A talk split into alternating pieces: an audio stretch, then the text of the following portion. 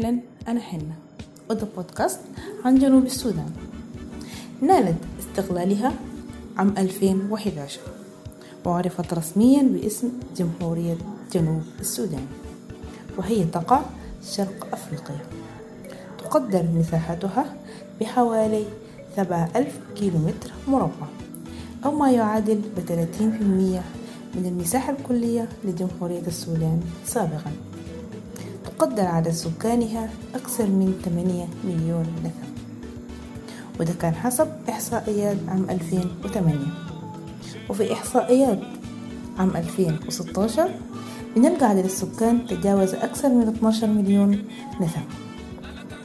جنوب السودان كيان متعدد فيه الإثنيات والثقافات واللغات والأديان. ويتعدد فيه أيضا الأعراق. كما تتعدد فيه اللغات المحلية. إلى أن اللغة الرسمية للدولة هي اللغة الإنجليزية. مدينة جوبا تعتبر مدينة جوبا العاصمة القومية لجمهورية جنوب السودان وهي تطل على نهر بحر الجبل تتمتع بمناخ شبه استوائي. جنوب السودان به كثير من الموارد الطبيعية ومنها الثروة الزراعية. تقدر الأراضي الصالحة للزراعة في جنوب السودان بحوالي 347.500 كيلومتر مربع أو ما يعادل أكثر من 85.7 مليون فدان. أهم المحاصيل التي تزرع في جنوب السودان الفول السوداني البافرة البطاطا اليامة التلابط القطن الذرة الشامي الذرة الرافية عندنا الدخن. الفواكه. لتنوع الفاكهة في جنوب السودان نتيجة لتنوع التربة وكمية الأمطار. أكثر أنواع الفاكهة انتشارا في جنوب السودان بنلقى الفاكهة في المناطق الاستوائية. أهمها الموز والأناناس والباباي والمانجو. عندنا الثروة الحيوانية. هنتكلم عن الثروة الحيوانية عندنا المواشي.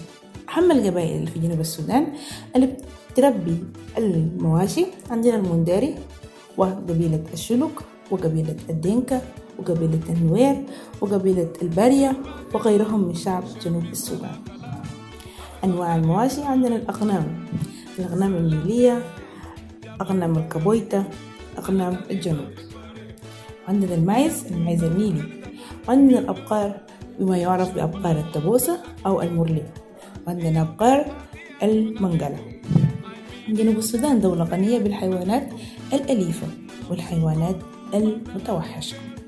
تتمثل الحيوانات المتوحشة في الأسود والنمور والأفيال والثعالب والحمار الوحش. بالإضافة إلى التماسيح وفرس البحر ووهيد القرن بجانب من أصناف الطيور المختلفة. كل هذه الحيوانات المتوحشة وغيرها نجد منتجاتها في الأسواق الداخلية والخارجية. على سبيل المثال العاج الذي يؤخذ من الفيل وريش النعام وجلود الأفاعي والتماسيح لأنها تدخل في كثير من الصناعات انتظروني في بودكاست جديد الأسبوع القادم.